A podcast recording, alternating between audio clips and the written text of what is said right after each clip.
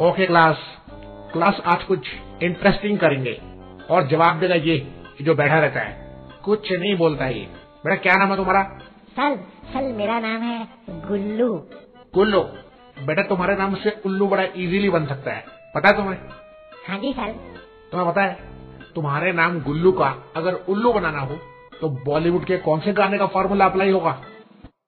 Sir sir नहीं पता sir. मैं बताता हूँ। तेरे नाम सजीलू।